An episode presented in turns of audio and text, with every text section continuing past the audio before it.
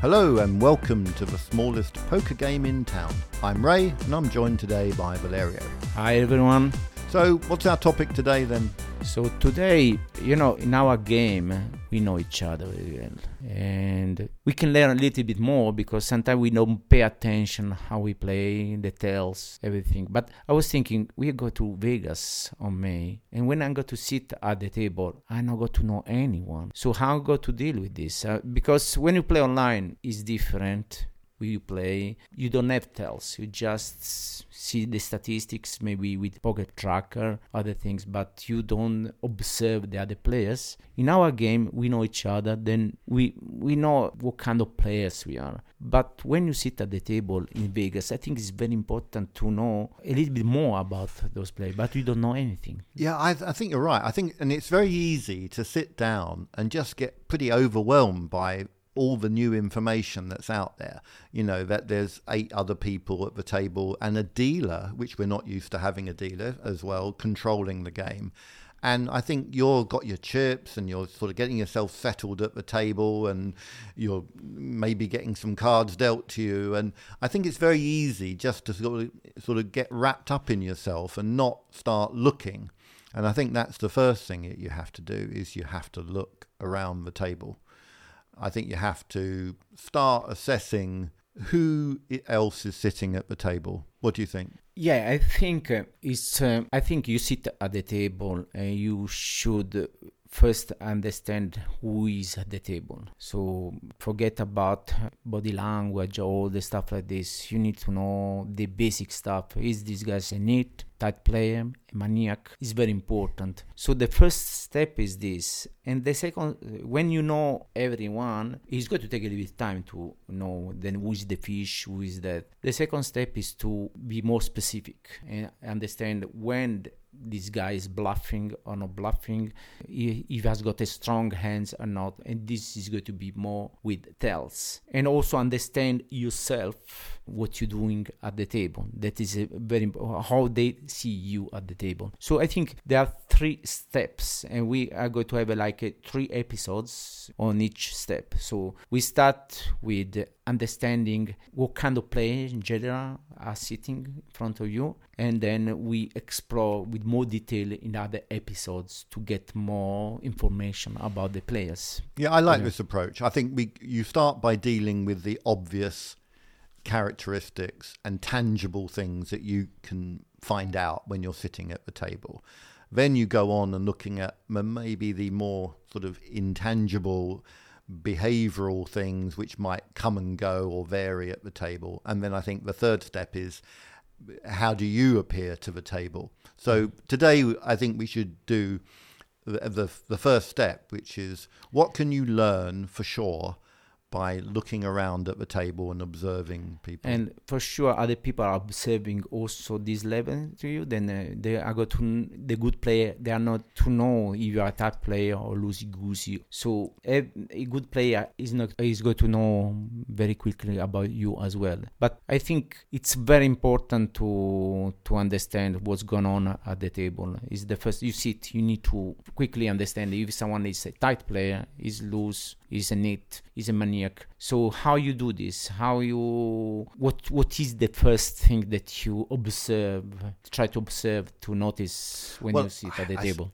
I suppose the obvious thing is just to look at what type of people are sitting down at the table. Are they young? Are they old? Are they male? Are they female? Are they, you know, are they looking like they've spent their life in a card room? Are they very comfortable at the table?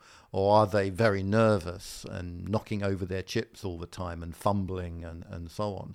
I think you could pick a lot up before people even play a hand, just by looking at people. Yeah, you might be wrong. Also how they put the chips, if they're tight with the chips, or yeah. so they just don't care. Just uh, yeah, I mean, then obviously the other thing is you'll you'll get to know what sort of game are you in. Is it a game where people are quite passive and limping a lot, or are there raises and three bets and four bets and people are getting their stacks in? Very quickly, you should be able to get a feel for what sort of game you're, you, you've sat down in. And these, you know, that should probably after an orbit of, of hands around the table, you should have a pretty reasonable idea. You won't know too much about people because obviously somebody could be, you might think, they haven't played a hand, they must be a nit. Well, they might just not be picking up any cards, you know. So I think if after two rounds you don't know who is the fish, you are the fish, then you should think to change the table. But yeah, the I first thing is to understand who are, who are the weak players, who are, who are the strong players, yeah. where the money is coming from, and where you can lose money. So you should be more uh, concerned and play more carefully. And of course, the the the, the big piece of information you get at, is at the end of a hand which goes to showdown, where people have to turn their cards over, and you'll you'll you'll see this happen very quickly, and you have to be quick and observant to see what people have shown, because some people turn their cards over and then just muck them and they've lost, and you might only see them flash for a brief moment, but that's your key piece of information. And then you have to think back, well, what did mm. that person do with that hand? I, did, I didn't think about this. That was like flash. Because in our game, uh, can I receive the hands? You can... Uh, so mm. I didn't see very well. But there is a deal. They won't go to the second hand uh, round. Then, oh, well, but it's not going to happen. Someone is going to show very quickly and they mark it. And then you don't know. Then you have to be really more focused, I think, in a game like that. The other thing is a big table. And if you're at one yeah. end of a table and then the guy shows down at the other end and he shows down, you, you might not even see his cards terribly well. Mm-hmm. And I mean, you can obviously ask the dealer what what what is his hand, but I think very quickly the dealer is um, there to deal as many hands as possible to maximize his tips and the rake for the casino. So he isn't going to like, there's not going to be a big post-mortem at the end where people say, oh, so you had that and I had this. And no, it's it's mucked and, and, yeah, and is what the casino want to see, an efficient uh, uh, dealer, fast, dealing as many hands as he can. I think that's right. So you have to be really on the ball to spot what people turn over, and then you have to start thinking back to what did they do with that hand pre-flop. And then you, you know, if they raise with ace queen, for example, and they showed down ace queen at the end, well, they're probably raising with ace king as well. So you can start to build up their raising range. If they limp with a small pocket pair like threes, they're probably limping with fours and fives uh, as well. Mm. So you can start to build up the picture of their range. And I think probably that you'll find in a table of nine, there's probably going to be three or four people who are playing most of the hands. I might be wrong. It could it, you could be in a very active table, but I think a lot of the time there'll be people just folding, and you won't pick up anything from them other than the fact that they don't seem to open much and they, they haven't played any hands. But I think finding out what people are showing down and relating it back to their pre-flop activity, mm-hmm. you know, if somebody is only ever limping, only ever limping, and then suddenly... they raise. Well, what does that mean? You know, you know, they, they have something. They they you know, you, you, and they show down aces. Well, you know, okay. Hmm. Um, it's a very good. They they wait for good hands to before they they, they raise. Yeah. Same goes for particularly things like three betting. Are there people there three betting only with premium hands, or are they doing it with some bluffs? So I think these aren't in any way related to body language, although we can relate them to body language, but they're actual tangible things that people are doing, things that you would see online as well. You know, if you would, uh, it's easier online because you have a, a poker tracker or something like that, and you can see what people are doing, you know what percentages they're doing. But I think the the first thing probably is to is to tr- make sure you see what people are showing down. So coupled with seeing what people show down, it's how much they're actually betting, how much they're raising pre-flop. So there's a lot of information you can get from pre-flop. Are people just limping? Are people making it three times the so big I blind? So I think this is a good point. You, the first thing, easy to see how, how much they bet. Yeah. Are they limping or not? If they are raising, how much they are raising? Because some, some, sometimes you see people raising very small. It looks like a, two times the big blind, that, or they are three times, or even more, four, five times. You, so you notice these kind of things, how much are betting. Usually, if someone limp, probably is involved in more hands, then uh, uh, you are going to notice also this very quickly. Okay, then if someone limping, uh, limping, you know, okay, maybe this is a guy that plays a lot of hands. Then, but you have to be quick to understand what's going on. That's, but also I think because we play online, we is not something that is different from online. This someone play online, someone uses every, someone always limping, someone always uh, racing and sometimes limping, and is doing always over over again. Then it's something that we are used. I think that's right. I, but I think online also you can you you tend to be more. I think you can be more focused. There's a lot of distractions in the poker room. There's people coming and going. There's cocktail waitresses. There's there's noise. There's somebody winning a jackpot on the slot machines going off. And, and, and it's easy to get distracted. But if you're sort of sitting there, you, you have to feel like you're going to work, if you like. Mm-hmm. And the other thing is, I think the game is slower. If you can imagine dealing out nine nine hands on a, a on a typical table, and by the time everybody's worked their way round, you've got a bit of time to see what's going on. It's not like in, in online poker when you play also six our max. Game is uh, very slow, uh, very fast compared. Uh, yeah, I think you'll find that will be a big adjustment for the players mm. who are used to our game, sitting down in a nine-handed game where, and you know, the dealer will have to prompt people. They're not paying attention. They're ordering a drink or, or they're talking to their friend or something. And I say it would be boring. You have to do something. I think the best way to invest your time is observing the other players. Maybe pretending not to be observing because you don't want to look like a, a good player, you know. It's just, but yeah, most of the time you got plenty of time to observe and uh, think about how yeah. the other players are I, I think playing. You can play games with yourself, like saying, I, I'm going to resolve that on every hand that I, you know, takes place, I'm going to make some kind of point to myself about it, whether it's be what happened or what somebody showed down or anything that someone did maybe out of the out of the usual. And then I think we, having looked at pre-flop, then obviously post-flop is where the big bets come in and where the big decisions come in. And I think then it's a question of, once again, dealing in tangible things. If somebody has raised, are they always continuation betting or are they being selective? If if if people do, does anyone ever donk bet and lead out having been been raised? Are people check raising? Those sorts yeah. of things. Also, after if someone is continuation does continuation betting, is it, is it still barreling or not? Because if someone is barreling, maybe okay, it's what you got something, is what to call because you know that is no. If it doesn't have a good hand, probably it's not barreling. Then all this betting pattern uh, stuff is very important. Yeah. Do they uh, when they continuation bet? Do they always do the same proportion of the pot, like a third or two thirds, yeah. or do they vary it?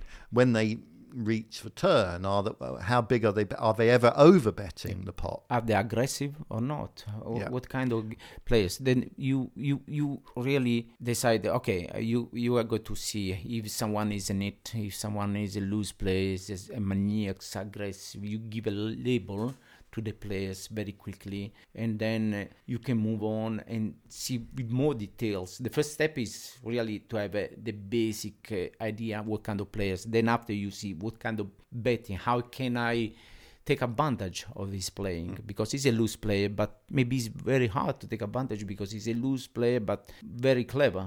He just knows how when to fold because he's beaten. He read very well the other players. He can uh, so he's a clever player, is uh, or not? Maybe he's a very loose player, but tricky. Then, uh, but all these things, we're not we're not talking about any kind of tells or behavioral yeah. things that. We're talking about facts. Yeah. This is what people are doing at the table.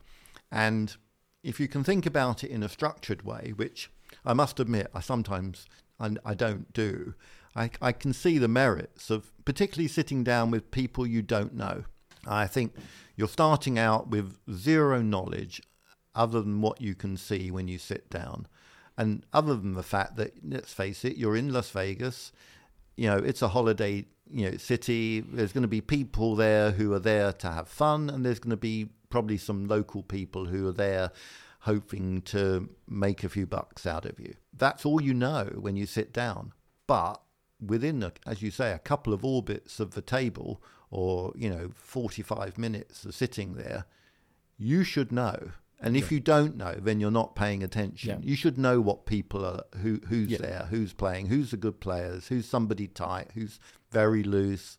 And also then you start to say, well, when they do this, I think it means that. People we are, are creatures we are not of habit. Talking about little tales about no. language, yeah, basic stuff. How does he play? Is is good play in general? Is not? It's a fish. He plays bad. You have to be careful. Try to play. So you can decide.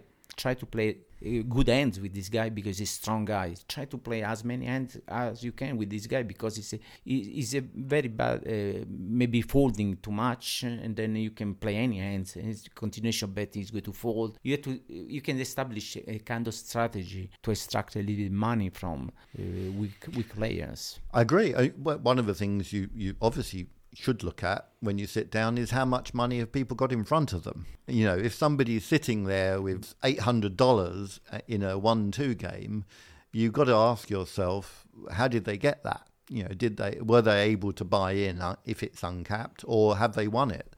Are they looking supremely confident at the table, having won all that off the other players? And then there'll be some people who are down to their last fifty dollars, and you've got to be thinking, well, okay, why aren't they rebuying? What are they going to, going to shove it in uh, any opportunity? So I think just having a look round the table when you sit down, you can find out so much straight away. Yeah. yeah then yeah. I think if you're looking at how people are betting, are they doing anything out of their usual bets? If they only ever bet five and suddenly they stick in a bet of twenty-five on the flop, what does that mean? You know, that's something unusual. But we were talking also about uh, how they dress, if they are, yeah. what is, or that. But I think you can be a little bit more specific in this. Like, uh, what kind of dress is a suit, elegant suit, with a so probably he's been in in, in a conference, something like this. Yeah, I mean, Vegas play. is a big convention center, so yeah. there are lots of business men and women who come in and are there to work during the day and then have fun in the evening. That's why it's so popular, I think, as a convention place. So yeah, if you see somebody who's come straight from the convention center in a suit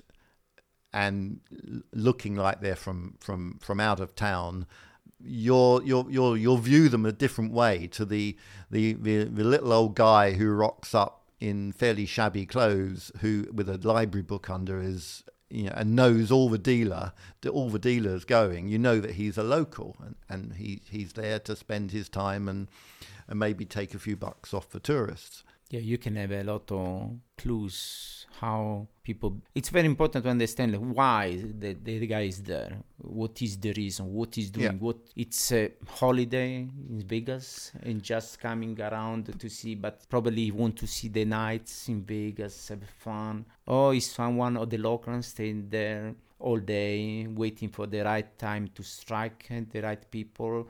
Or... is this guy for work reason? Is there just have fun with the colleagues, going around, have a little bit a night out? W- why they are there? Are they living uh, in Vegas? Uh, they are at work and then coming the, the night playing, and then uh, you you don't know. So are semi-professional? They are not. How they how they are dressed? They got a tattoo. It means something. It mean that they are more like uh, no loosey-goosey or not.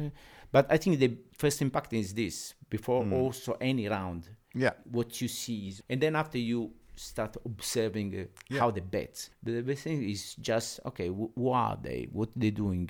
Only in a way they dress, they sit, they put their chips on the table. Are they tight with their chips or not? They are all spread all around or not? They give up, uh, give a lot of message, but also in normal life, if you see someone dressed in a way, it means something. You make an assumption. A, yeah, yeah. You, very quickly you can make an assumption. The other thing you can do, which we just talked about looking, but you can do more than that. It's something which is harder to do online, although you can interact with other people, but you can talk to them hi, where are you from? You know, are you, do you live here? Or, you know, and, and people will tell you, because basically, you know, if you ask people, they're not going to make something up. They're yeah. going to tell you, yeah, I'm living here. Used to be a time whenever I sat down in Vegas and talked to my neighbor, they were in real estate, because Vegas was a booming property market and everybody seemed to be in real estate. So, yeah, and I don't mind telling people, I'm we're over here, there's a group of us from yeah. from Britain coming over here, we're going to have some fun. One I'm not going to yeah. make out that we're yeah. coming here just to play poker, but, yeah. you know, we wanted to try our hand at all the games, and poker's one of them, and... So we, we, we, I think that's good, because it makes us look quite sort of yeah, general. You, you, you are telling your story, yeah, a genuine story. Yeah. What you I, I will probably say, yeah, I want to play a few tournaments because I want to try and get lucky in a tournament and things like that. I, I'm I, I'm not so I'm not going to go there with a, a, a baseball cap with the smallest poker game in yeah, town on top. To be... And or we do a podcast, yeah. you know. I mean, uh, it, maybe at the end of the week we can tell people that, and we can, you know, people we because you'll see the same people. Yeah. That's one of the things you'll you will see the same people, and and most people I've met out there are really nice to sit down and play with. You get a few obnoxious types, but that's that's that's. That's life anyway. We can interview someone as well, maybe. Maybe, maybe. Mic. Yeah. It would be Yeah, we can, we might have some more material for it. But I think I think there's so much. I mean, people go, a lot of people think, oh, they because they've seen it in the movies, that tells uh, are so important in poker, and that's how you can tell if somebody's bluffing and so on. But that ignores all the raft of things we've talked about today, which I'm, as we're talking, I'm thinking about things we ought to be doing, and uh, things that you ought to be, but, and you're dealing with facts. Yeah, and this, this knowledge is coming after one, two rounds of the game. Yeah. You have to know each play is a tight, is a neat, is, it's very, it's very important. And then after, you can go with more details, with the body language, with the way they speak, the way they, when they bet, how they move their hands. All these things are coming later. But if you don't know really what kind of play is that, there is no point to see, now he's bluffing, yeah, but if he's a tight player, if he's betting probably is not bluff, no, ma- no matter uh, what body language, there is no point to try to see the body language. He's tight player, he's not aggressive, he starts to be aggressive, he's not bluffing, no matter what the body language is going to say to you. Then, uh, yeah, I think the, the other thing that's just struck me as we're talking about this is that on the one hand, you do want to do all these things and observe and talk to people and watch what people do, but you will be involved in some hands yourself. And you might have to, obviously, those decisions are very important that you make with that hand. And almost the work you've done in observing people sort of sits there in the background and informs your decision making when you actually have a hand to play. But the most important thing is how you then play those cards and how you play that hand, because it might be that you'll be put to the test for all your chips. And, you know, then you've got to know whether you're making the right decision. Okay, I think that's all. So in our next episode on this, we're going to look at, once you've watched everybody and got all the facts on them as much as you can, how do you go from there to finesse it and to learn more about why you do that, why you want to go to finesse as well. Yeah. Explain all this. Okay.